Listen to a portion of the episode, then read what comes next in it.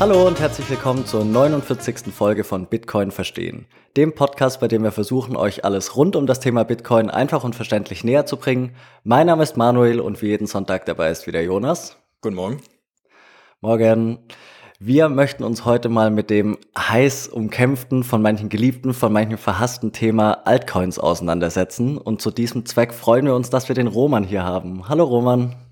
Hey Manuel, hey Jonas, schön, dass ich bei eurem Podcast dabei sein darf als Gast. Ja, freut uns, freut uns wahnsinnig, dass du zugesagt hast. Also ähm, für die, die es nicht wissen, Roman ist der Blog-Trainer auf YouTube, hat ja mit den größten deutschsprachigen Kanal zum Thema Bitcoin und Kryptowährung insgesamt und ist sozusagen unser Experte hier jetzt für ähm, Altcoins. Ähm, das klingt so falsch.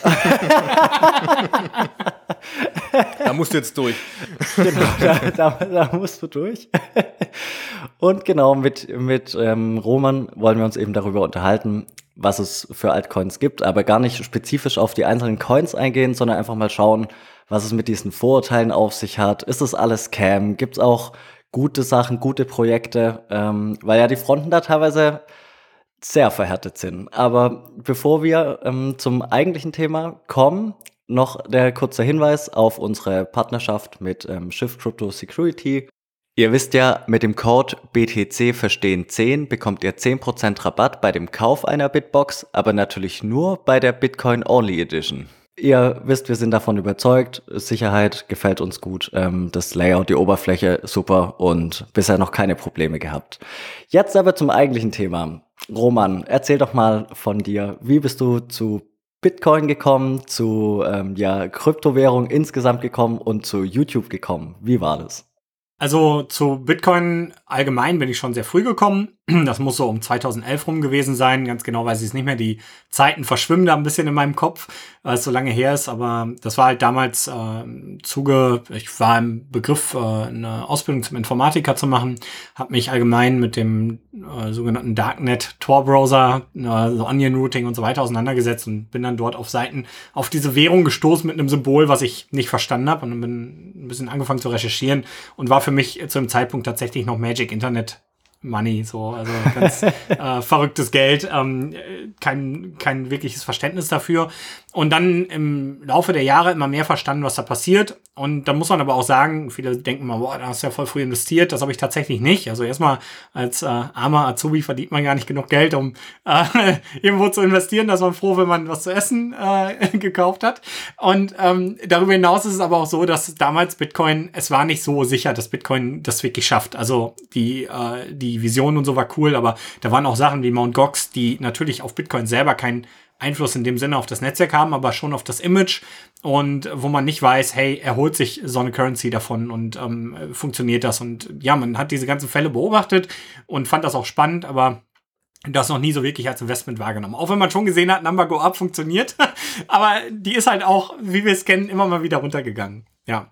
Und dann 2017, wo es so richtig in die breite Masse ging, und da war ich auch schon ähm, in einer Managementposition in der IT bei einem Global Player Unternehmen und da hat man dann auch Geld zum Investieren. Und das war auch der Zeitpunkt, wo ich selber angefangen habe, so zu investieren, ähm, in, äh, auch in Aktien und so. Und da guckt man sich dann natürlich äh, Bitcoin nochmal an und dann merkt man, okay, so langsam geht's ab. Also ich glaube, das war sogar Ende 2016 rum, wo es dann für mich interessant wurde. Und ähm, ja, äh, damit begann eigentlich so die Reise und dann habe ich halt gesehen, was so auf YouTube abging und habe mir gedacht, boah, was ist das für eine Scheißveranstaltung hier? da ich dann nur, nur Blödsinn promotet und keine Ahnung, also äh, allgemein, da, da haben die größten Flachpfeifen äh, vor der Kamera gesessen und irgendeinen Bullshit erzählt über Bitcoin und viele andere Kryptowährungen und eigentlich ging es immer ums Trading, Promoten von irgendwelchen ICOs und ja, äh, ich habe dann 2018, wo die Lage ein bisschen ruhiger wurde, habe ich, ich hatte schon Monate vorher mir Mikro und alles bestellt, keine 700 Euro oder so schon ausgegeben. einfach nur mit diesem Ziel, boah, du willst hobbymäßig einen Kanal machen, wo du einfach eben diese Themen ja nicht, nicht auf, auf dieser Werbebasis angehst, sondern äh, versuchst, das eigentliche Thema zu erklären oder vor allem das, was dir an Informationen zu ähm, knapp gekommen ist. Da war vor allem das Thema Steuern damals. Alle reden über Trading, keiner redet über die Steuern und katastrophale Zustände teilweise gerade, wenn du in den Bullmarkt reintradest und Währung in Währung tauscht und jedes Mal die Gewinnsteigerung eigentlich mit versteuern musst, das ist das Ganze irgendwie witzlos. Und das war so das erste Video und dann dachte ich, ja, jetzt erklärst du einfach mal alle möglichen Sachen, wie die wirklich funktionieren. Und äh, natürlich damals auch die ganzen Altcoins und ähm, ja, so ist das eigentlich gestartet als reines Hobby neben der Arbeit. Und ähm, ja, der Kanal hat dann funktioniert und ist immer größer geworden und heute sind wir da, wo wir sind und jetzt haben wir ein Unternehmen auf Basis des Kanals gegründet, sind auch IT-Dienstleister, entwickeln Software auch für große Kunden mittlerweile. Ähm, tatsächlich noch nichts, was irgendwie mit Bitcoin oder so zu tun hat, aber man merkt schon, es könnte jemand in die Richtung gehen. Ähm, man ist aber eben dadurch nicht nur auf YouTube beschränkt, sondern eben auch Geschäftsführer äh, von der Softwarebutze, wenn man so möchte. Ja, genau. Und, und wir machen halt beides. Aber mein Schwerpunkt bei uns im Unternehmen, also der Basti ist auch Geschäftsführer, genauso wie ich. Uns gehört das Unternehmen zu gleichen Anteilen, Hälfte, Hälfte. Und sein Schwerpunkt sind ähm, die IT-Dienstleistungen äh, und meiner ist YouTube, aber wir sind beide in beiden Bereichen unterwegs. Ja, so, genau. Spannender Werdegang auf jeden Fall. Und interessant, dass du dann letztendlich bei Bitcoin gelandet bist, bei der ganzen Auswahl, die es eben gab. Wie du gemeint hast, du hast dich ja mit mehreren Coins irgendwie auseinandergesetzt und dass du dann jetzt schlussendlich bei Bitcoin gelandet bist. Ähm, cool und freut mich natürlich für dich, dass das so geklappt hat. Ähm, du hast es ja gesagt, oder ich habe es ja gerade auch wiedergegeben, du hast dich mit mehreren Coins auseinandergesetzt. Kann man so pauschal sagen, was sind Altcoins? Weil im Endeffekt ähm, sind die Altcoins ja ziemlich breit aufgestellt. Also manche haben diese Eigenschaften, manche jene. Oder kann man da gar keine pauschale Definition geben? Im Großen und Ganzen gibt es, glaube ich, schon pauschale Definitionen, aber es gibt so ein paar Ausnahmen, wo ich sagen würde, ähm, die passen dann nicht ganz in dieses Muster oder diese Schublade, wo man allgemein die Altcoins vielleicht reinsteckt. Und mal als Beispiel zu nennen, Monero. Ähm, der Fluffy Pony ist damals als Contributor selbstständig zurückgetreten, weil er eben nicht mehr diesen Zentralpunkt definieren wollte. Und damit würde es zum Beispiel nicht passen, dass Altcoins allgemein immer irgendwie eine zentrale Instanz haben, wo sie entstehen und äh, auch pre-mined werden und so Sachen. Also ähm, es gibt da so ein paar Ausnahmen, äh, die dann aber vielleicht auch andere Probleme haben, das sei direkt dazu gesagt. Aber ähm, von daher, ich würde aber sagen, die meisten Altcoins sind eigentlich sogar, wenn man es darauf runterbricht, Fintech. Also es sind eigentlich, ähm, es ist Finanzdienstleistungen in Form von ja unternehmerischen Umsetzungen von Softwarelösungen der Zukunft, wenn man so möchte. Eben mit Netzwerken, die man nicht mehr selber stemmen muss. eigentlich ziemlich clever, die Infrastruktur einfach von der Community bauen zu lassen und denen das eigene Papiergeld anzubieten als Bezahlung. Tipptopp.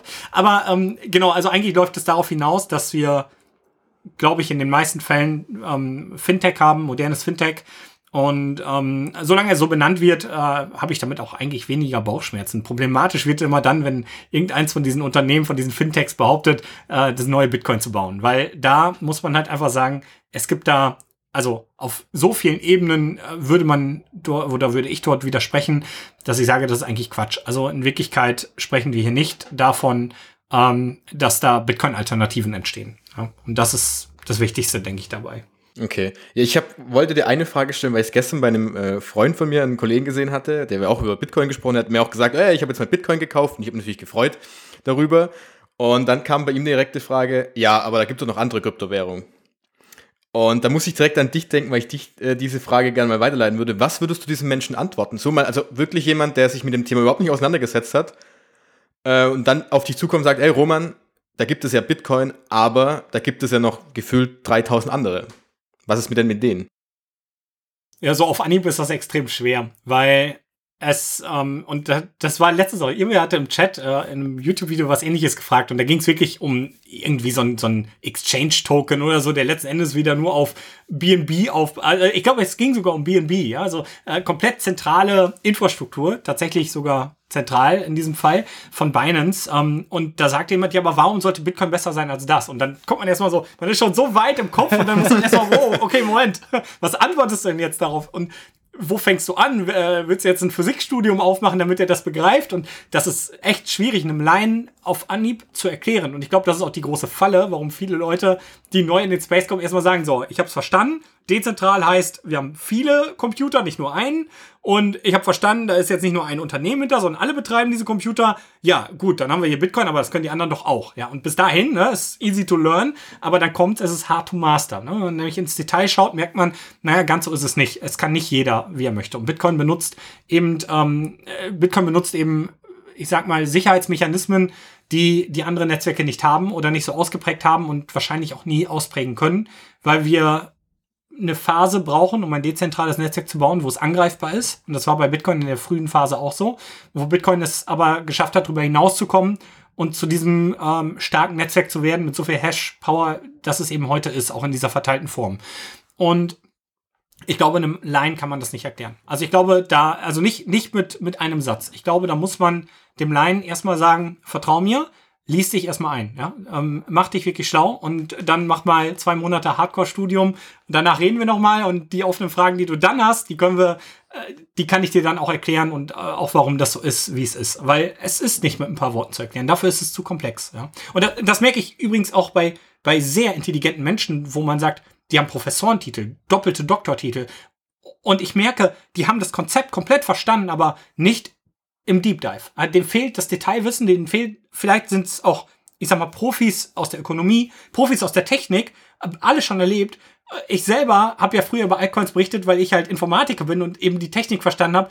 Die ökonomische Basis in Bezug auf die Technik und auch die soziale Ebene, das alles spielt zusammen bei Bitcoin und man muss alles verstehen und man muss, wenn man den einen Part verstanden hat, sich auch in die anderen Fachbereiche einarbeiten und das kombinieren, um letzten Endes diese Erkenntnis irgendwann zu haben.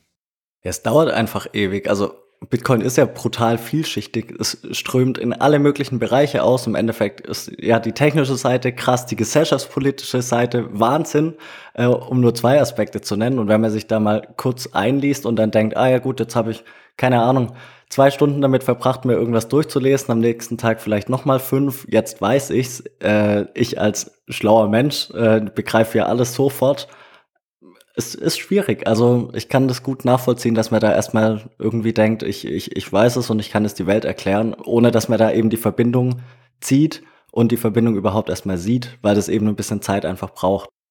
Gut, was wir besprechen wollten, die Sprache an sich zwischen denen, die Bitcoin eben befürworten und den Bitcoin-Gegnern. Die ist ja sehr hart. Also teilweise, ähm, es schlägt sich schon nieder in dem Begriff Shitcoin, der das eben alles pauschalisiert ähm, woran liegt es deiner Meinung nach? Liegt es daran, ähm, dass es teilweise äh, Firmen gibt, die eben sagen, wir bauen jetzt den nächsten Bitcoin, den besseren Bitcoin? Oder ja, woran liegt es? Ja, ich habe mich das auch gefragt, weil ich das bei mir selber festgestellt habe, dass ich, ähm, ich habe früher, ich habe mal ein Video gemacht, das hieß, warum Maximalismus den Crypto-Space tötet oder sogar Bitcoin tötet oder so. Und ähm, ich habe da damals mit meinem damaligen Wissensstand gewisse ähm, also ich habe halt gedacht, boah, dieses toxische, dieses gegen andere Technologien sein, das hält ja eigentlich den Fortschritt in diesem Bereich auf.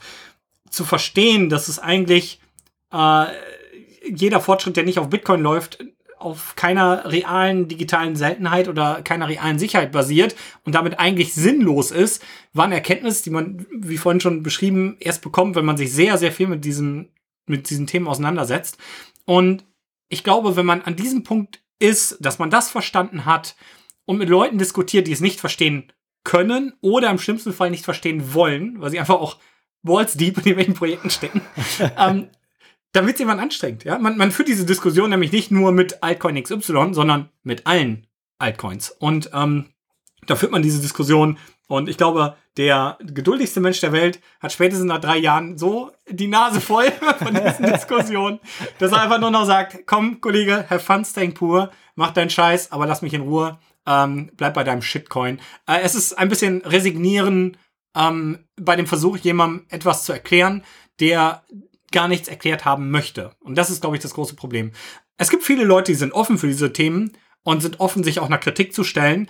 Und die fangen auch an, das zu hinterfragen. Und da würde ich auch sagen, ist der Ton deutlich angenehmer. Der Ton wird immer dann rau, wenn sich wirklich Leute gegen Argumente stellen, ähm, Falschnachrichten, nachdem sie fünfmal ähm, eigentlich widerlegt wurden, immer noch als Argumente anbringen und so weiter. Und das ist, glaube ich, eigentlich eine Resignation von den Leuten, die versuchen, das wirklich zu erklären. Und äh, für die Leute Informationen bereitstellen wollen, wie ihr das zum Beispiel mit eurem Podcast tut, die bereit sind, auch dieses Thema zu lernen oder das lernen wollen. Und ähm, ja, das steht eigentlich genau diesem, äh, dieser Bildung im Wege, wenn jemand halt die ganze Zeit kommt und äh, was völlig entgegengesetztes erzählt oder behauptet oder ähm, einfach keine validen Argumente anbringt und auch vor allem Neulinge verwirrt äh, und ein Projekt eigentlich unterstützt, was Fintech ist und im Endeffekt nur ein paar Projektinitiatoren wirklich reich macht. Ja.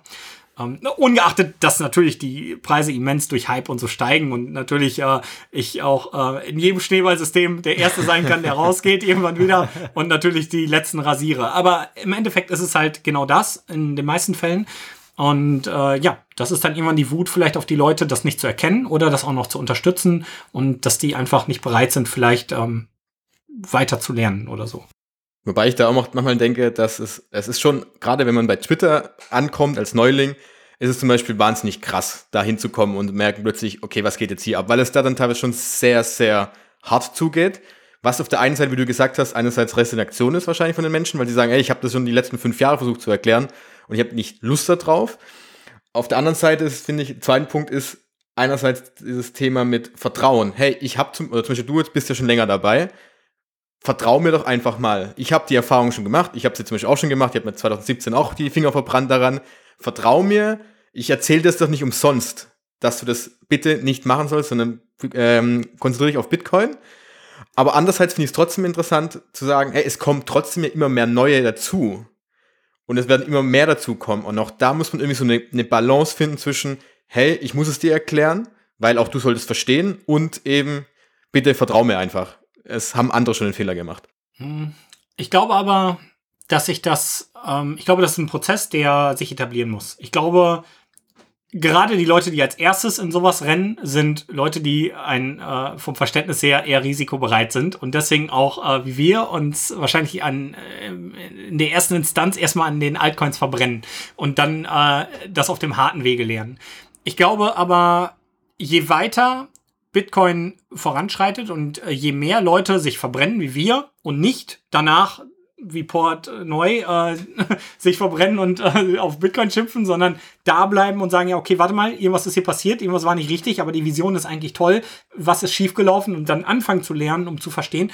Ich glaube, viele machen es nicht. Das ist die breite Masse, die dann wieder rausgeht und beim nächsten Hype sich erneut äh, rasieren lässt. Aber die, die bleiben, die, die sich mit dem Thema auseinandersetzen und diese Dinge lernen, die werden irgendwann diese Botschaften gut aufbereitet, äh, in Form von Podcasts oder Videos, eben an die Masse bringen. Und jeder, der dann neu reinkommt, der vielleicht nicht auf dem Level ist, okay, when Lambo, sondern ich möchte wirklich verstehen, was ich hier kaufe und ich möchte verstehen, warum Coinbase als neues Bankenunternehmen irgendwo in den Top 10 Banken der USA einsteigt, äh, die Leute, die mit, mit großem Kapital kommen, die haben heute so viel gut aufbereitete Informationen, dass sie vielleicht diese Fehler nicht mehr machen müssen. Und ähm, natürlich locken die Altcoins überall an jeder Ecke, wird FOMO verbreitet und so und viel Werbetrommel gerührt, aber der Informationsgehalt rund um Bitcoin äh, und, und die Informationsquellen, alleine was wir heute auf deutschsprachiger Basis haben, ist so immens. Wenn ich an 2017 zurückdenke, war das noch so wenig, wo man wirklich gute Informationen über Bitcoin bekommen hat. Und ich glaube, das ist etwas, das ist ein gesellschaftlicher Prozess. Je mehr das ganze Thema voranschreitet, desto mehr Informationen gibt es, desto mehr wissenschaftlichen Konsens gibt es. Auch das ist immer in neuen Themen, die aufkommen, muss sich da erstmal äh, viel Wissenschaft auch einigen auf einen Stand, wo man sagt, ja, so sieht's aus. Und wenn das passiert ist, dann wird es auch weniger. Von daher glaube ich, ist ein Zustand, der jetzt aktuell ist und immer in den Hype-Phasen, vor allem die ganzen äh, Risikoleute, die äh, aber vorher auch bei Wall Street Bets mit draufgehauen haben. Also die kommen jetzt und die werden auch wieder rasiert und das werden wir auch wahrscheinlich noch ein paar Mal sehen. Aber ich glaube, gerade die ähm, eher akademischen Investoren und so, die werden das auf einem anderen Level jetzt angehen, denke ich. Und haben auch Gott sei Dank jetzt die Informationen dafür. Ja, die Frage, die ich noch hätte an dich, nämlich, weil du jetzt ja sagst, dass ja viele diesen, das kenne ich ja von mir selber auch, diesen Weg zwischen ich verbrenne mir die Finger und bei dir ist es ja noch krasser, du hast ja wahnsinnig viele Videos auch darüber gemacht. Willst du mal ganz kurz uns erzählen, wie denn dieser, bei dir dieser Switch kam dann von, weil wenn ich jetzt heute mal deinen YouTube-Kanal anschaue, sehe ich die letzten Monate eigentlich nur noch Bitcoin-Content, ja. Man äh, fängt an, diese Projekte sehr tief verstehen zu wollen, weil das ist ja nun mal meine Aufgabe. Ich habe einen Content und ähm, oder ich mache Content auf YouTube und das, was ich machen muss, ist hochqualitativen Content, weil sonst fange ich an, äh, kleiner zu werden oder nicht mehr zu wachsen oder so. Also ich muss Informationen liefern, die relevant sind, interessant sind. Und je tiefer man anfängt, sich mit diesen Projekten zu befassen und je mehr Fragen man sich selber stellt und versucht zu beantworten, desto mehr Zweifel kommen vielleicht irgendwann auf. Zumindest war es bei mir so. Ich bin angefangen, die Projekte, die ich vorher noch gezeigt habe und wo ich auch Visionen vielleicht geteilt habe, bis zu dem Rahmen, wie ich es verstanden habe. Und ich würde sagen, das ist dieses Level, ähm, ich will mich da jetzt nicht in den Himmel loben oder so ein Quatsch, aber das, was ich vorhin sagte, ich kenne Professoren, die es nicht auf Anhieb verstehen, ja. Also auf diesem Level habe ich das auch alles verstanden, konnte es technisch komplett erklären, aber wenn man diese ganzen Komponenten, Ökonomie, Technik, Physik, Sozialwesen, alles irgendwie zusammenmixt, dann kommen nochmal ganz andere spieltheoretische Fragen auf und dann merkt man, okay, die muss ich mir irgendwie beantworten können. Und dann fängt man an, das zu hinterfragen, zu recherchieren und merkt, es gibt darauf keine Antwort. Die, die Antwort ist, das ist ein Trade-off in der Sicherheit.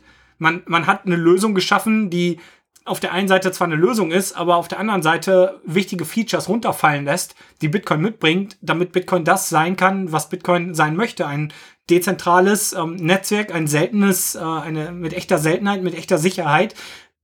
Das kann kein anderes Netzwerk in dieser Form. Ja, die sind dann schneller, aber äh, was bringt mir Geschwindigkeit, wenn das Resultat ist, das, was da passiert, ist nicht wirklich sicher.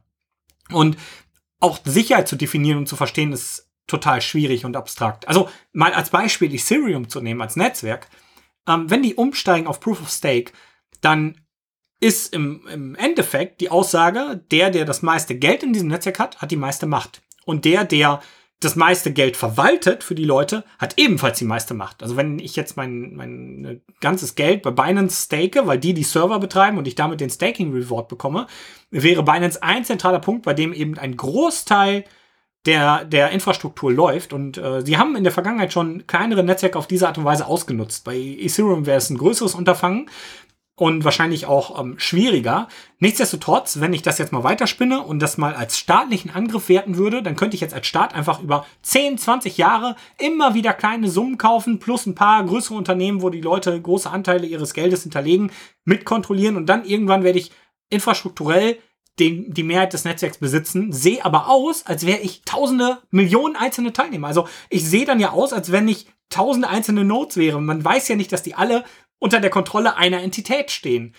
Und wenn jetzt eine Netzwerkentscheidung gemacht wird, wovon jeder ausgeht, dass das ja eine Entscheidung der Masse war, das aber in Wirklichkeit dahinter eine zentrale Instanz ist, dann ist es in etwa so wie das, was wir gerade bei einer EZB oder so sehen, wo eine Zentralbank unser Geld definiert, mit dem Unterschied aber, dass wir bei einer EZB wissen, dass dahinter eine zentrale Instanz ist, wird es bei Ethereum nie sicher sagen können, ob das jetzt eine dezentrale Entscheidung war von der Mehrheit oder tatsächlich, dass eigentlich ein Interesse verfolgt wird, was einer zentralen Instanz zuzuschreiben ist. Und das finde ich, ist eigentlich noch viel, viel gefährlicher, wie wenn wir sogar bei zentralen Strukturen bleiben, von denen wir wissen, okay, es sind zentrale Strukturen. Das heißt, in meinen Augen ist Ethereum ein Angriff äh, auf unsere Freiheit, ähm, weil wir nie zu 100% sicher sein können, dass wir ausreichend Sicherheit haben, um uns gegen eine Staatsgewalt zu stellen und weil wir das nie verifizieren können, ob das gerade passiert oder nicht. Und ja, das ist dann im Endeffekt für mich ein, ein Punkt, wo ich sage, das will ich nicht mehr unterstützen. Ich möchte selbst wenn das funktioniert, wir können es ja nie 100% verifizieren. Und ich möchte aber ein Netzwerk, was dieses, diesen Angriffspunkt zulässt, einfach nicht mehr unterstützen mit meinem Content. Ich möchte die Leute nicht in so ein Netzwerk bringen. Ich möchte vor allem nicht, dass die Leute in was investieren, was im Endeffekt, wie ich vorhin schon sagte, höchstens Fintech ist und im schlimmsten Fall äh, die digitale Versklavung der gesamten Menschheit bedeutet oder so. Also im, im schlimmsten Fall natürlich. Das ist jetzt sehr katastrophisierend und sehr weit gesponnen und ich rede ja auch von Zuständen, die wahrscheinlich dann in 20, 30 Jahren auftauchen würden oder noch später, wenn überhaupt, wie gesagt. Aber es geht mir um den Grundsatz und es geht darum, dass Bitcoin so viele Facetten und Seiten hat, dass es eben also erstmal ist das Bitcoin-Netzwerk äh, diesem Problem nicht unterlegen, die ich gerade beschrieben habe. Aber obendrauf äh, gibt es dort so viel, worüber man berichten kann, dass es gar nicht die Notwendigkeit draußen gibt, die, diese Projekte zu zeigen. Zumal technisch alles, was bei diesen Projekten passiert, auch im Endeffekt bei Bitcoin passieren kann. Ja, und so hat sich das irgendwann verändert und ich habe auch ein Video gemacht, wo ich das erklärt habe, warum ich nicht mehr über diese Projekte spreche. Und ähm, ich glaube auch, dass die meisten Leute das verstanden haben. Und das auch ähm, äh, letzten Endes dann nach meiner Erklärung vielleicht dahingehend für gut heißen. Es gibt immer noch viele und immer mehr Leute, die jetzt auch aktuell wieder, ey, da ist aber voll das wichtige Update passiert, ja. Da kann man jetzt auch äh, B statt nur A reinschreiben in das Netzwerk. Super toll, bitte mach ein Video darüber und erklär uns, wie das die Welt verändert.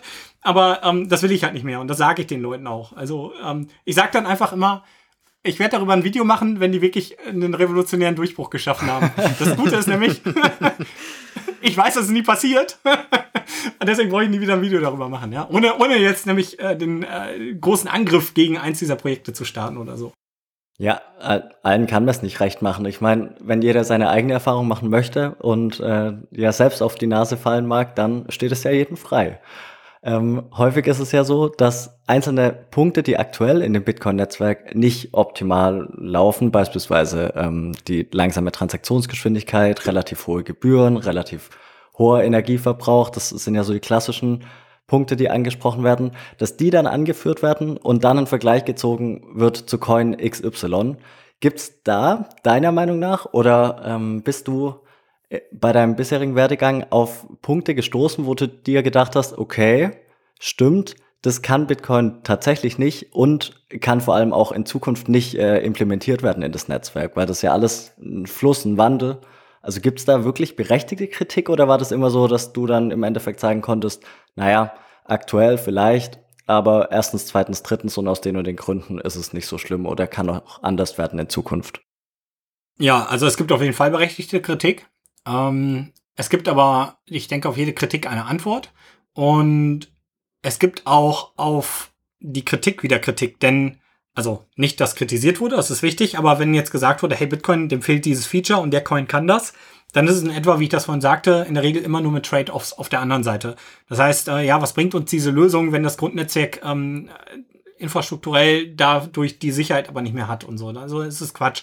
Es gibt aber schon so ein paar Punkte. Also beispielsweise ähm, einen großen Kritikpunkt, den ich halt sehe, ist in der Kommunikation zwischen den Nodes, weil das zum Teil unverschlüsselt passiert und ich kann unter Umständen mit ein bisschen Aufwand gewissen Datenverkehr im Bitcoin-Netzwerk äh, tracken, nachvollziehen und auch zensieren unter Umständen auf äh, äh staatlicher Ebene in Form von Firewalls und so weiter.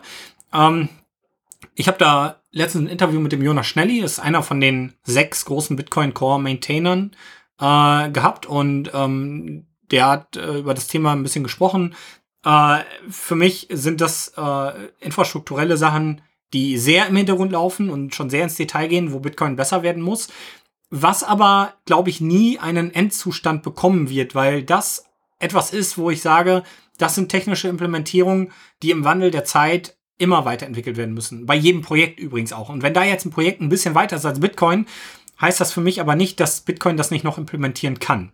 Und ähm, das ist der nächste große Punkt. Ich glaube, alle Features können wir bei Bitcoin implementieren. Manche sind aber auch bewusst ignoriert, wie die Transaktionsgeschwindigkeit. Das wird nie äh, sinnvoll ähm, oder im, äh, in der Berücksichtigung der Sicherheit auf dem Main Layer funktionieren können. Dafür brauchen wir Second Layer. Und da muss man aber auch wieder schauen, dass man eben Bitcoin mit den richtigen Dingen vergleicht. Wenn man jetzt sagt, hey, Bitcoin ist ja voll langsam, schau mal, wie schnell du Euro durch die Weltgeschichte schicken kannst, naja, dann ist Bitcoin eigentlich in diesem Sinne eher mit der EZB oder so vergleichbar, die äh, die Aufgabe hat, den Wert unseres Euros zu garantieren. Und so hat das das Main, der Main Layer eben auch. Und wenn wir Bitcoin verschicken wollen, können wir Second Layer nehmen, wie Banken es äh, für unser Geldsystem sind. Ja, und ähm, da ist immer die Frage, ja, will man jede Lösung in dem Hauptnetzwerk überhaupt haben? Oder sind die Folgen nicht eben genau diese Trade-offs, die diese ganzen Altcoins mitbringen?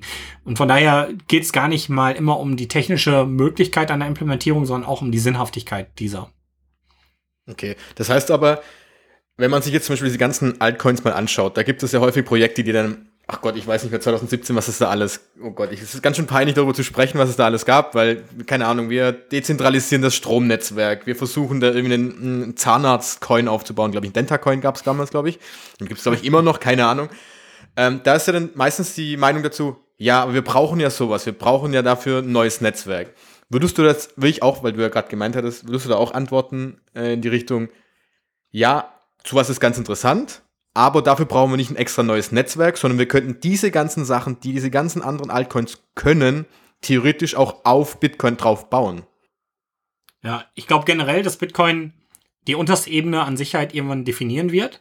Äh, als Beispiel Microsoft Ion, ähm, ein Second Layer fürs Bitcoin-Netzwerk, der digitale IDs in gehashter Form auf dem Main Layer absichert. Das heißt, wir nehmen Speicherplatz des Main Layers, um dort wichtige Informationen abzulegen und abzusichern. Und so könnte ich auch Werte in einem anderen Second Layer, wo ich Token oder Coins definiere, absichern, indem ich die Hashes von denen die Main Chain schreibe. Ich brauche dafür aber keinen eigenen Coin.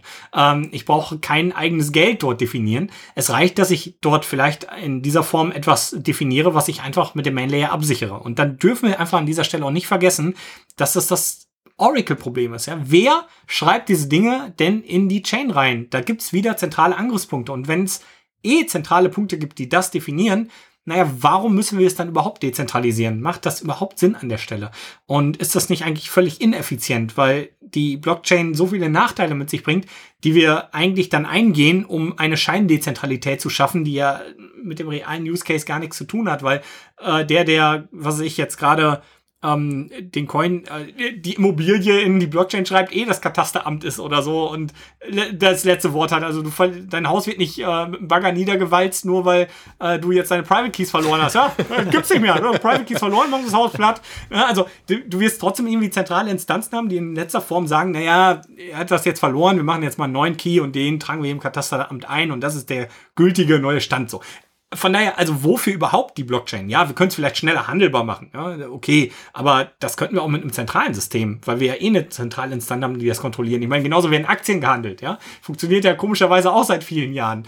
Ähm, ja, also ähm, diese Frage muss man sich stellen. Und ich denke schon, es könnte Use Cases geben, wo man das machen kann, wo man Second Layer nutzen kann, wie bei Microsoft, wo man sagt, hey, wir wollen hier eine digitale ID ablegen. Die wird zwar einmal von zentraler Instanz abgelegt, aber danach ist sie für immer verifizierbar. Und diese Use Cases gibt es. Und die Frage ist aber immer, braucht man dafür dann ein, ein eigenes Geld definieren? Und das glaube ich eben nicht. Ich glaube, dass Bitcoin als dieser Wertespeicher das sinnvollste Geld ist, weil jedes andere Geld zwangsläufig, wenn es auf Bitcoin aufsetzt, ja auch irgendwann volatiler ist natürlich, weil es kleiner ist und auch vielleicht als eigenes Netzwerk sogar angreifbarer, weil der Netzwerkeffekt allgemein fehlt, den Bitcoin ja auch einfach hat, wodurch das Netzwerk ja mittlerweile so groß ist. Also so viele Leute sind da so drin, dass ähm, die Infrastruktur so stabil, so groß ist, das Mining so weit verbreitet ist, dass da eigentlich kein Netzwerk mehr hinterherkommt, was mehr Sicherheit auffährt. Also macht es eigentlich rein rational gesehen gar keinen Sinn, andere Netzwerke für eigenes Geld zu definieren. Okay, ich wollte noch mal kurz rein, gerade das Thema, weil wir bis jetzt bis die ganze Zeit über die Technologie gesprochen haben. Und du hast ja gerade schon so ein bisschen angefangen mit dem Thema Geld und Netzwerk. Ähm, ist es aus deiner Sicht nachher dann auch so, dass Netzwerke, also ein großes Netzwerk, Bitcoin ist ja ein Netzwerk, alle anderen Netzwerke aufsaugen werden, eben durch diesen Netzwerkeffekt? Und gerade auch das Thema bei Geldform, das, jedes große Geld wird irgendwann, also sämtliches Vermögen wird in ein Geld nachher sich zusammenfügen in einen Punkt. Und das wird wahrscheinlich dann Bitcoin sein, weil es eben die besten Eigenschaften besitzt. Ich glaube das, aber ich weiß das nicht. Ich habe keine Glaskugel natürlich. Ähm, also ich kann mir Szenarien ausmalen, die mir sehr rational und logisch erscheinen, wo das passiert. Aber die Welt ist ein sehr komplexes Konstrukt und wenn man eins äh, wenn ich eins gelernt habe, ist, es gibt keine hundertprozentige Sicherheit für gar nichts. Es gibt einfach nur eine sehr hohe Wahrscheinlichkeit, dass irgendwas so eintritt, wie man das vielleicht denkt, oder ähm, wo die Sicherheit so hoch ist, dass es nahezu unmöglich ist, dass das nicht passiert oder dass es scheitert oder wie auch immer. Also es kann sein, dass jetzt in drei Sekunden die Sonne explodiert. Zack, weg sind wir, ja. Es gibt dafür eine Wahrscheinlichkeit. Die ist halt nur so gering, dass es nicht passiert, ja, aber äh, die Wahrscheinlichkeit gibt es. Und deswegen muss man, äh, wäre es vermessen zu sagen, ja, es wird auf jeden Fall so kommen. Aber ich gehe davon aus, dass das zu großen Teilen so kommt, weil, also alleine, wenn ich mir überlege, hey, ich muss bei einem Proof-of-Stake-System Wert staken, macht es dann Sinn, was anderes zu staken als Bitcoin, was vom Wert eben volatiler ist, mehr Inflation hat oder sonst was? Also ich kann ja immer sagen, als jemand, der dann langfristig staken muss, naja, dann macht das, das Staken, wenn Bitcoin das wertvollste ist, was wir haben, auch am meisten Sinn, Bitcoin zu staken und nicht Ethereum oder so oder Ethers. Und ähm, also irgendwann ist rational, bin ich einfach auf monetärer Basis im Nachteil, wenn ich mich für ein Altcoin entscheide. Und das ist dann meiner Meinung nach auch genau der Grund, warum man dann irgendwann zu dem Entschluss kommen muss, naja, der Markt wird sich schon dann für das Geld entscheiden und für den Wertespeicher, der am besten funktioniert und nicht für 100 Wertespeicher, weil die Leute, die auf andere Wertespeicher gehen, benachteiligt sind. Und ja, ähm, so ist das nun mal, wenn man von Kapitalismus ausgeht. Äh, wenn es um, um äh, Markteffizienz geht, wird das Effizienteste gewinnen. Und ähm, ja, da lässt, das lässt halt dann für mich ähm, keinen anderen Ausgang zu. Glaubst du dann, dass Aussagen wie ja, Kryptowährungen insgesamt sind ziemlich cool, aber Bitcoin war ja nur der Anfang und es wird definitiv irgendwann was Besseres kommen. Oder auch ähm, Bitcoin ist schon viel zu teuer, ich kaufe lieber Altcoins, egal in welcher Form. Daraus resultieren, dass sich die Leute noch nicht ja umfassend damit auseinandergesetzt haben, also mit der Vielschichtigkeit Bitcoins und dann immer nur einzelne Aspekte rauspicken und sagen, guck, die Währung kann dieses und jenes besser. Ja, definitiv. Also absolut, das ist, ähm, äh, das sieht man noch immer wieder und ich glaube, deswegen glaube ich auch nicht, dass 100% irgendwann im Bitcoin liegt. Es wird immer einen Prozentsatz geben, der FOMO anzieht, der diesem Get Quick Rich Scheme folgt. Also geh da jetzt rein, morgen Lambo. Und es gibt immer empfängliche Leute für sowas. Das wird immer bleiben. Und das wird auch äh, nie komplett verschwinden. Aber ich glaube, das wird zumindest nicht mehr äh, so die, die ganz große breite Masse treffen, so wie ich das vorhin sagte. Also die, der Informationsgehalt rund um Bitcoin wird immer größer. Die Informationen, die man bekommen kann, werden immer größer. Und also man sieht das ja, also XRP zum Beispiel ist ein super Beispiel, was da in der letzten Zeit passiert ist. Also es kommt eine Aufsichts-, eine Finanzaufsichtsbehörde, die SEC, die sagt, oh, also das, was wir hier mit XRP, mit diesem Coin passiert, hm, aber vielleicht ist es eine Security, also da, das gucken wir uns jetzt erstmal an. Und dann alle so, oh nein, das Ding ist kaputt. Die SEC sagt, das Ding ist doof, also raus da. Und, und alle voll die Panik, äh, das Ding schmiert ab. Jetzt kommt so, naja, also wenn XRP eine Security wäre, dann müssten ja Bitcoin, Ethereum auch. Also ja, dann dürfen wir es eigentlich gar nicht als Security. Und alle so, ah ja, dann funktioniert es ja doch. Und ich denke mir, ja, merkt ihr nicht, dass da eine zentrale Instanz war, die gerade euer gesamtes Projekt in Frage gestellt hat und dass es gereicht hat, dass der Kurs runterging warum vertraut ihr auf ein Projekt, wo zentrale Instanzen in der Macht sind, äh, den, den Ausgang und äh, die Umsetzung dieses Projekts zu realisieren oder zu äh, unterbinden? Und das ist doch schon ein und das wäre eben so ein sozialer Aspekt, ja, das ist ja kein technischer an der Stelle, sondern genau was das angeht, ein sozialer Aspekt, der zeigt, dieses Netzwerk hat einfach zentrale Angriffspunkte, die Bitcoin nicht hat. Hinter Bitcoin steht eben kein Inter Unternehmen, was das finanziert und was nur den Großteil der Coins irgendwo in der Hinterhand hält und die aber ganz sicher in einem Trust liegen, wo, wo man nicht jederzeit rankommt, wo aber damit auch die Entwicklung gesichert ist und hey, super Argument, oder? Die haben doch selber noch so viele von den Coins. Warum sollten die was machen, was denen selber schadet? Also, die werden schon dafür sorgen, dass der Coin viel wert ist und überall bei Banken benutzt wird und so, weil die haben ja selber Interesse dran. Ja, äh, es ist Fintech, ja, ganz einfach. Und äh, das ist in etwa so, wie wenn ich ein aktiennotiertes Unternehmen habe und äh, 30% meiner Aktien verkaufe, ja, dann besitze ich den Mehrheit und will da auch was Gutes mitmachen. Im Endeffekt handle ich aber wieder als Unternehmer egoistisch und das hast du bei Bitcoin einfach nicht. Bei Bitcoin ist da nicht dieser eine Unternehmer, der sagt, naja, ich mach's jetzt so, weil das ist für mich am besten, für alle anderen aber doof. Und ja, das ist für die Leute nicht zu verstehen. Und das ist das mangelnde Wissen in dem Bereich, ja, würde ich definitiv so sagen. Du hast es gerade vor allem die Zentralität der anderen Altcoins angesprochen, dass eben ein Unternehmen dahinter steckt oder irgendwie das Ganze eingegriffen werden kann oder beeinflusst werden kann. Welche weiteren Punkte würdest du denn angeben, wenn man dich fragen würde, okay, welche Eigenschaften besitzt denn Bitcoin gegenüber Altcoins oder welche Eigenschaften kann denn Altcoins niemals besitzen, die Bitcoin besitzt, äh, äh, besitzt aktuell? Also eigentlich nur eine einzige. Und, und selbst das wäre nicht unmöglich, aber das ist die Historie. Äh, Bitcoin ist aus dem Nichts gekommen. Wir wissen nicht, wer Satoshi ist. Äh, heute wäre es nicht mehr schlimm, wenn wir es herausfinden würden. Damals wäre es schlimm gewesen. Äh, wir wissen nicht, wer Satoshi ist und Bitcoin war in der Zeit, wo es angreifbar war, unterm Radar. Wenn und das kann keine Kryptowährung mehr heute, weil wenn heute eine Kryptowährung entsteht, ist sie sofort auf dem Radar von zig Leuten. Das sieht man. Kleine Netzwerke werden immer angegriffen oder müssen Trade-offs in der Sicherheit bauen oder in anderen Funktionen des Netzwerks, wie bei Bitcoin Cash mit den Checkpoints oder so. Die müssen irgendwas einbauen, womit äh, man diese Sicherheit künstlich schafft, um diesen Angriffsmoment äh, zu überstehen, wo das Netzwerk schwach und klein ist. Und damit schafft man Zentralisierung. Das heißt, äh, Bitcoin hat es geschafft, zu entstehen in einem Zeitraum, wo sich die Leute, die heute vor Bitcoin vielleicht Angst haben, ja, zentrale Instanzen mit viel Macht in Form von Fiat-Geld oder so, ähm, die hätten es damals zerstört, hätten sie das geahnt, was da kommt. Und die würden heute Projekte zerstören, die ähnlich dezentral starten. Und das passiert, wie gesagt, auch das äh, beobachtet man ja. Äh, nehmen wir mal Ethereum Classic, ja. Wie oft ist das angegriffen worden mit einem Proof of Work, ja. Ähm, das kann heute nicht mehr funktionieren. Und das ist der einzige Vorteil, den Bitcoin hat. Also man könnte natürlich ein Bitcoin forken, das Netzwerk von vorne starten, aber es würde heute nicht mehr bestehen. Es wäre es wäre ziemlich ausgeschlossen, dass das nochmal funktionieren kann. Ja, also ähm, einmalig. Und das kann kein anderes Netzwerk mehr. Da wird's, also ich glaube, Bitcoin wird sich tierisch verändern in Zukunft technisch. Also ähm, ich denke, in 500 Jahren, wenn man auf das Netzwerk guckt, wird es nichts mehr gemeinsam haben mit dem Netzwerk, was wir heute haben, außer einer Sache, das UTXO-Set. Der Wert, der dort gespeichert ist. Der wird sich äh, in diesem Netzwerk wird er bleiben und wird sich aber äh, das Konstrukt, was diesen Wert aufbewahrt, wird sich in der Form der Zeit äh, äh Umformen verändern. Ja, das ist das, was ich glaube. Okay, das heißt aber, du würdest auch sagen, in 500 Jahren gibt es äh, die 21 Millionen Bitcoin-Grenze noch. Ja, definitiv. Weil das würde ich zum Beispiel noch dazu sagen, weil ja, wobei, das ist ja der Punkt, diese, diese digitale Begrenzer, die wir ja vorher noch nie hatten in dem Punkt und die wir ja theoretisch auch aus dein, deinen Argumenten mit der Historie äh, auch nie wieder haben werden, wahrscheinlich bei einem anderen Kryptowährung. Denke ich jetzt mal. Genau, ja. Und ich glaube auch, ähm, ich glaube auch, dass wir also viele, viele sagen dann, ja, aber das Netzwerk könnte sich auf mehr Coins einigen und so, aber es macht halt keinen Sinn. Es macht immer nur Sinn, wenn eine zentrale Instanz davon profitiert. Also die breite Masse ist immer benachteiligt, wenn das, was sie sparen, vermehrt wird. Also deswegen sehe ich das als ziemlich ausgeschlossen an, dass es jemals kommt. Aber auch hier, ne, es gibt keine hundertprozentige Sicherheit, deswegen bin ich mit meiner Wortwahl, also irgendwer sagte, das schon unter dem Video, also du sagst mal, du denkst, ja, hast du keine Ahnung, wovon du redest, du Idiot.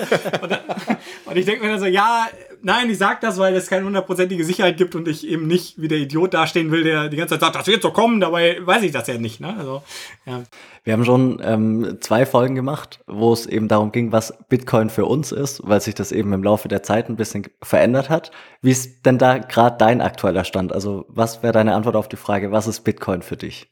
Äh, Bitcoin ist, ähm, ist, ein, ist eine Weiterentwicklung der Aufbewahrung unserer geleisteten Arbeit und unserer geleisteten Zeit. Äh, wir können jeden Wert dieses Planeten mit diesem Netzwerk absichern und wir haben eine Chance, eine Globalisierung zu schaffen, die eben nicht vollkommen gruselig ist, äh, sondern die frei für jeden nutzbar ist und wo einzelne Entitäten nicht in der Lage sind, auf globaler Ebene andere auszuschließen, zu zensieren, äh, äh, unter Druck zu setzen, wie wir es teilweise mit World Currencies wie dem Dollar und der USA sehen, die das mit Ländern machen, die nicht nach deren Regeln spielen und diese Länder mit der modernsten aller Waffen, Deplatforming, äh, in den Grund und Boden treiben. Bitcoin ist eigentlich die Lösung, äh, jeder zentralen Instanz die Macht zu nehmen und das auf alle zu verteilen. Und äh, für mich ist Bitcoin so das Pflaster äh, für eine Wunde, die wir in diesem Planeten und unsere Gesellschaft gerissen haben. Das ist auch eigentlich ein, ein gutes äh, Argument dafür, wenn man sagt, warum beschäftigt man sich überhaupt mit Altcoins dann? Warum willst du dich beschäftigen mit jemandem, keine Ahnung, wie ich gerade eben als Beispiel genannt habe, diesen klassischen Strom, äh, Dezentralisierung von Strom. Wir haben doch ein viel, viel größeres Problem, wie du es ja gerade angesprochen hast. Das geht, viel, um, geht um viel, viel mehr eigentlich, was Bitcoin eigentlich leisten kann. Und ähm, würdest du auch sagen, dass eben auch gerade mit dem Punkt, äh, Staaten fangen ja zum Beispiel auch an, eben möglicherweise sich um Bitcoin zu kümmern und auch gerade Unternehmen, Tesla ist eingestiegen und solche Sachen. Und die kaufen ja jetzt nicht irgendwelche Altcoins.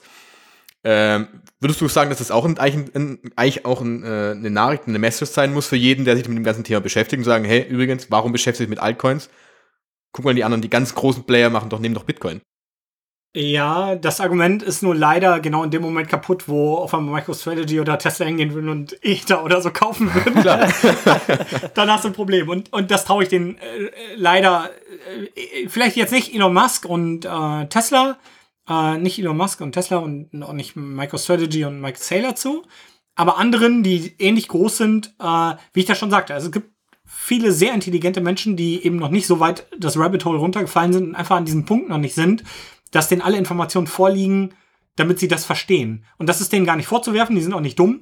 Äh, denen fehlt einfach nur die Zeit und Erfahrung in diesem Bereich. Und ich habe aber die Befürchtung, weil diese Menschen durch ihre Titel, durch das, was sie geschafft haben und so weiter, eine gewisse äh, Macht haben, äh, zumindest weil die Leute sagen, hey, wenn der das macht, mache ich das auch, dass es da den einen oder anderen gibt, der sich leider dann doch für irgendeinen Blödsinn entscheidet.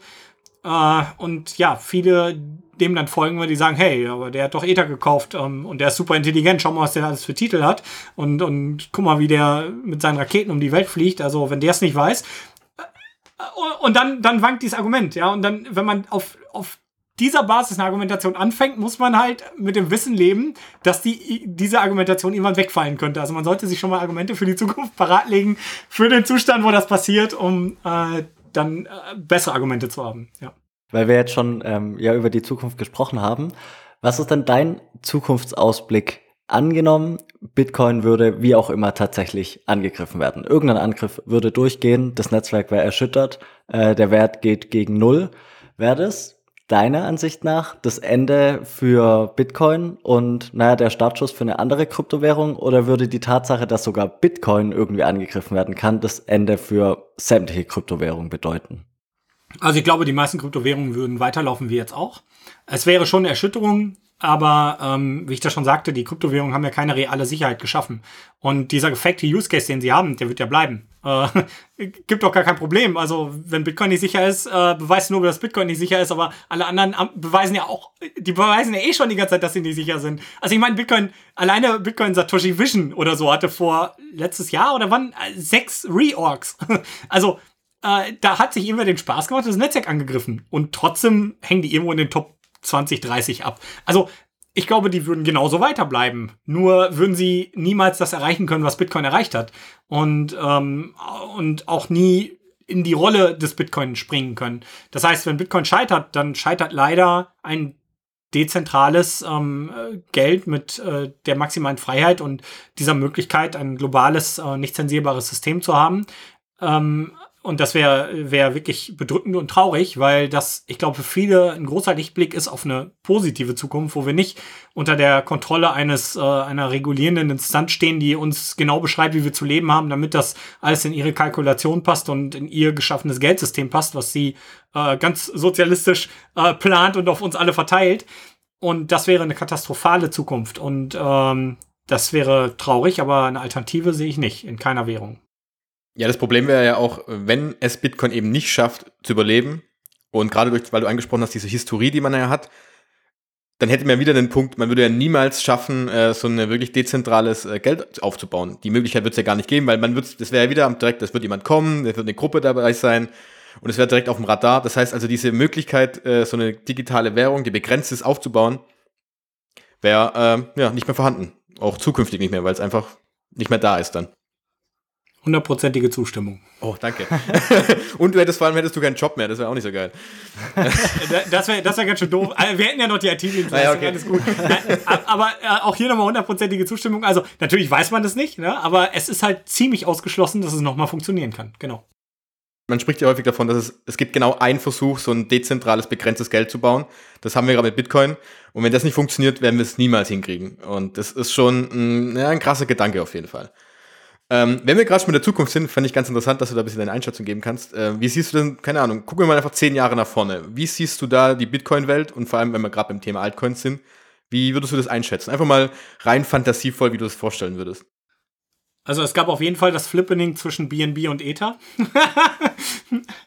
äh, und ich glaube, dass, äh, dass Bitcoin ein, ein super wichtiger Bestandteil unserer Gesellschaft, äh, jeder Gesellschaft wird, also global, einfach weil Bitcoin ein globales Settlement äh, gerade sowieso schon wird und sich zu diesem entwickelt. Und ich glaube, dass, also es gibt so zwei Szenarien, die ich mir vorstellen kann. Also entweder hat man komplett grünes Licht gegeben und hat gesagt, yo, auch auf oberster Ebene, selbst die EZB und die FED und alle erkennen, wir entweder wir gehen auf Bitcoin oder wir gehen unter und man hat gesagt, jetzt absolut alles offen, Vollgas Bitcoin, dann äh, sehen wir jetzt eine Hyper-Bitcoinization und in zehn Jahren äh, leben wir mit einem sehr guten Geld. Oder man wird sehen, äh, dass die Angst haben um ihre Macht, dass sie sich nicht vorstellen können, dass ein System ohne äh, zentral geführte oder zentral führende Einheit funktionieren kann und sagen, nein, wir brauchen eine zentrale Führung, wir brauchen irgendwen, der für die Leute bestimmt, der ähm, weiß für die Leute besser, was gut ist als die Leute selber. Wir brauchen irgendwen, der das definiert. Und wenn das der Fall ist, werden die mit jeder Macht versuchen, das zu erhalten. Und dann wird Bitcoin maximal äh, so weit sein wahrscheinlich wie jetzt. Ähm, für viele ein immer noch volatiles Spekulationsobjekt, was wahrscheinlich unter starken regulatorischen Hürden steht und wo der Kauf und das Gateway in das Netzwerk äh, deutlich erschwert wird und auch die letzten Endes Umsetzung wieder zurück und so weiter. Und äh, wo es da starke Kontrollen gibt. Und zunehmend wird man sehen, wie die Instanzen, die das genau auf diesem Level machen, an globaler Macht verlieren und Länder, die aber offen dafür sind, zunehmend an Macht gewinnen und auch deren Bevölkerung an Macht gewinnen, weil ähm, sie an diesem System partizipieren können. Und ich glaube halt, zweites ist schon sehr wahrscheinlich, dass es so kommt, aber man wird immer mehr merken, dass Bitcoin trotzdem nicht aufzuhalten ist und das wahrscheinlich die richtige Entscheidung gewesen wäre, im Zustand, wo wir heute sind, also zehn Jahre wieder zurück, zu sagen, Tür auf, jetzt Bitcoin und Vollgas. Äh, wieder nur meine Meinung, ja, ganz persönliche Einschätzung, ja. Nee, gerade weil du auch gesagt hast, wie die Regulierung, weil ich äh, auch erst mit einem Freund darüber gesprochen hatte, der auch gesagt hat, ja, ja, oder man hört es ja häufig, ja, wenn Bitcoin zu groß wird, dann kommt die Regierung schon an den Start und die machen dann was. Aber was ist aus deiner Sicht denn, wann ist dieser Punkt angekommen, dass eine Regierung sagt, hm, sorry, weil gefühlt Bitcoin gibt seit zwölf Jahren, Bitcoin hat jetzt ein, ähm, eine Marktkapitalisierung von über einer Billion Euro oder Dollar. Äh, wann ist Bitcoin zu groß, überhaupt äh, von, äh, von der Regierung wirklich angegriffen zu werden, zu sagen, okay, nein, wir wollen das nicht haben? Ja, ich glaube, wir stehen kurz davor. Ich glaube, ähm, aktuell eine Billion ist ungefähr die Grenze, wo wir gerade stehen bei Bitcoin, ein bisschen drüber. Ähm, das ist auf monetärer Basis noch klein im Vergleich, äh, also auf, auf globale Ebene bezogen ist es nicht viel. Das wäre ein Zustand, jetzt kann man noch einschreiten, glaube ich.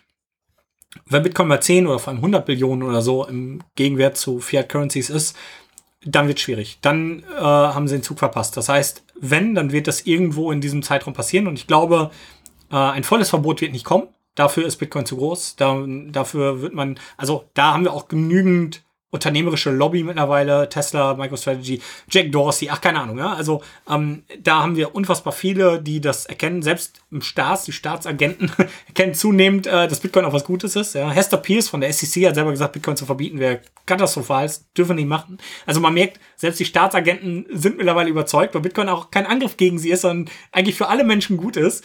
Und ähm, deswegen glaube ich, es wird äh, versucht, das zu regulieren. Ein richtiges Verbot wird nicht kommen. Es werden Lösungen, staatliche Lösungen kommen, das soweit es geht zu kontrollieren und in den eigenen Strukturen zu kontrollieren. Und ich glaube, dass da stehen wir kurz davor. Ich glaube, diese Lösungen werden noch dieses Jahr zu großen Teilen kommuniziert und vielleicht sogar schon rausgebracht, meiner Meinung nach. Ich hätte noch, ähm, vor allem in Anbetracht der Zeit, noch zwei, drei Fragen, die jetzt ja ein bisschen losgelöster davon sind. Ein, zwei Antworten sind auch schon angeklungen. Ähm, wir haben ja ziemlich viele Hörerinnen und Hörer, die ganz neu sind in dem ganzen Crypto-Space und jetzt eben ja unter anderem durch uns eben zufällig bei Bitcoin landen aus deren Sicht. Was würdest du im Anfänger raten? Macht es Sinn, sich mit Altcoins überhaupt auseinanderzusetzen? Oder würdest du im Endeffekt sagen, hör auf mich, ähm, Bitcoin ist das einzig wahre und gut?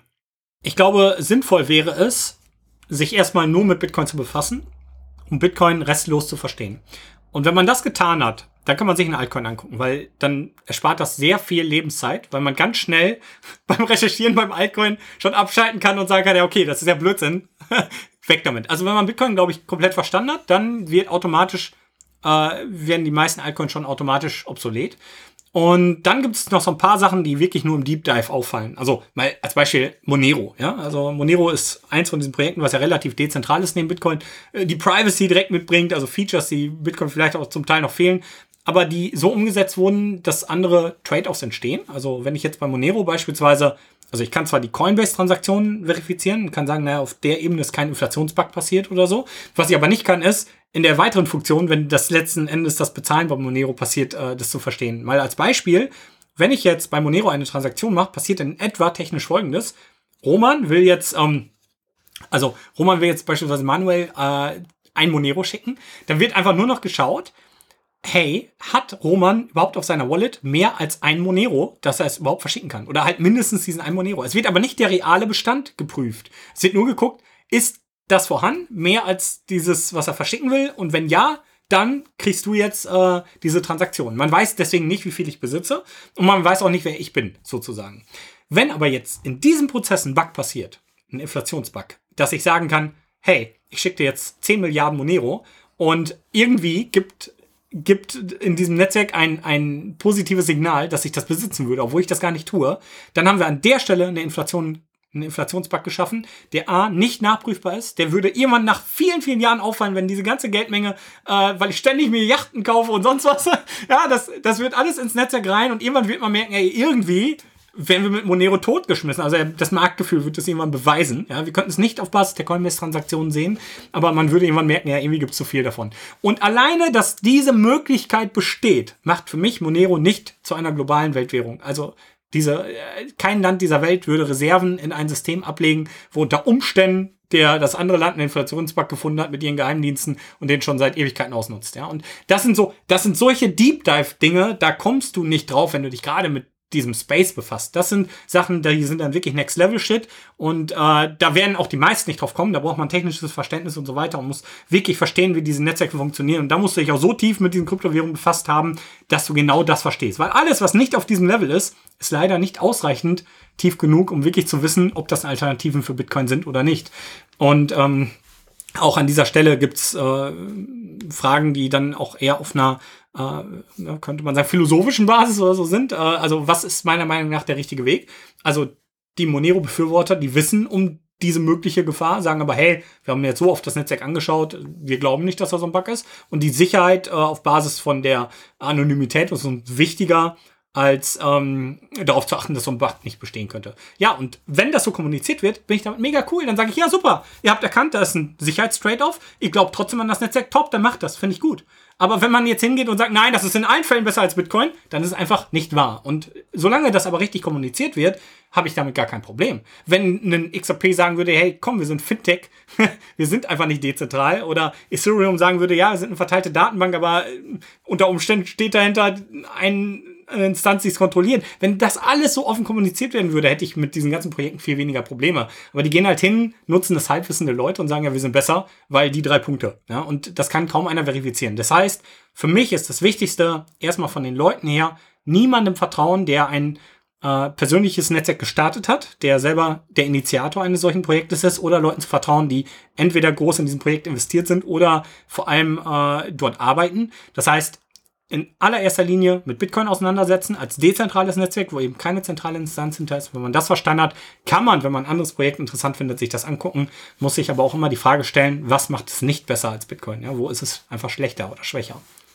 Und das kann abstrakte Dinge sein, wie eben bei Monero auch, ja, bei meinem Beispiel. Ja, da anschließend ist nämlich noch die Frage, die nämlich auch, glaube ich, haben wir, glaube ich, schon mehrmals per Nachricht bekommen äh, die Richtung, ja, okay, ich fange jetzt an und die meisten fangen, äh, beschäftigen sich Anfang mit Aktien, das ist ja so der Klassiker und man lernt ja immer, hey, äh, Diversifikation, äh, Diversifikation ist ja das Größte. Leg nicht alle Eier in einen Korb, bla bla bla, in die Richtung. Und dann kommt, natürlich die häufige Frage, äh, ja, aber bei Bitcoin, wenn ich jetzt nur Bitcoin kaufe, äh, habe ich doch 100% in Kryptowährungen. Ist es nicht falsch, Roman? Ist es nicht gefährlich, so in die Richtung? Äh, ich glaube, es ist eher gefährlich, das nicht zu tun. Äh, ja, ich, ähm, ich äh, muss halt an der Stelle sagen, das ist, äh, wenn man die klassische Finanzwelt anschaut, natürlich ein richtiger Tipp, aber da reden wir eben auch rein von Unternehmen, von Aktien, wo wir sagen, hey, vertrau nicht nur einer Partei. Wenn wir Bitcoin kaufen, ist das schon eine Diversifikation, weil wir das Vertrauen eben nicht auf eine Person und auf einen Entwicklerkreis, sondern auf Tausende, Hunderttausende Teilnehmer legen, auf Millionen Teilnehmer legen. Und das ist eigentlich genau die Diversifikation, die an anderer Stelle immer gewünscht ist. Zu sagen, ja, du kannst dem einen da vertrauen, aber vielleicht macht der andere es auch richtig. Ja, weil einer von beiden scheitert, legen wir das Geld in beide, dann hast du das Risiko halbiert. Bei Bitcoin ist ähm, dadurch, dass jeder Teilnehmer, der diesem Netzwerk beiwohnt, eigentlich äh, diese Verteilung schon gegeben und äh, diese Diversifikation auf dieser Ebene. Und das ist für viele nicht zu verstehen, vor allem für Leute, die aus der klassischen Finanzwelt kommen, nicht zu verstehen. Dafür braucht es dieses Gefühl von, okay, ich habe mit Bitcoin diese absolute Sicherheit und ich kann mir jede sicherheitsrelevante Frage beantworten, wenn ich mich lange genug mit Bitcoin befasse. Und wenn man das getan hat und eben jede dieser Fragen beantwortet hat, dann versteht man auch, warum diese Diversifikation, die sonst immer gewünscht ist, schwieriges Wort, ähm, eigentlich äh, nicht unbedingt das ist, was wir bei Bitcoin anstreben ja? oder anstreben sollten oder was eigentlich schon gelöst ist, sagen wir so. Äh, ganz kurz noch No Financial Advice natürlich. Ne? Also wir, geben, geben keine, keine Investment-Tipps, äh, eigentlich nur Informationen, ja. Ja, ich hätte nur noch eine Frage, die ich ähm, jedem Gast gern stelle, der vor allem so ein bisschen technischen Background hat. Ähm, ja, wie stehst du zu Nodes? Also sollte ein Anfänger zwingend eine Node am Laufen halten oder ist es erstmal egal, wenn man neu dazukommt. Also ganz am Anfang ist es erstmal egal, da sollte man erstmal lernen.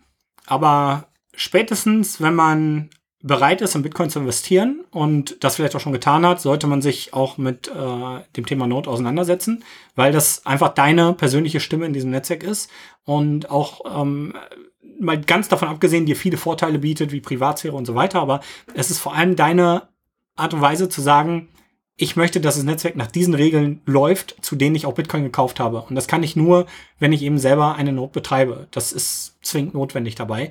Und das ist nicht teuer und das ist relativ einfach mittlerweile. Es gibt tolle Skripte, gute Lösungen, Raspberry Blitz von Fulmo, tolles Gerät. Ähm, viele Neuerungen wie Lightning Network und so weiter äh, kommen damit. Und es macht Sinn, glaube ich, äh, sich mit diesem Netzwerk auseinanderzusetzen. Ich glaube, allgemein die digitale Welt wird in Zukunft sehr viele Jobs obsolet machen.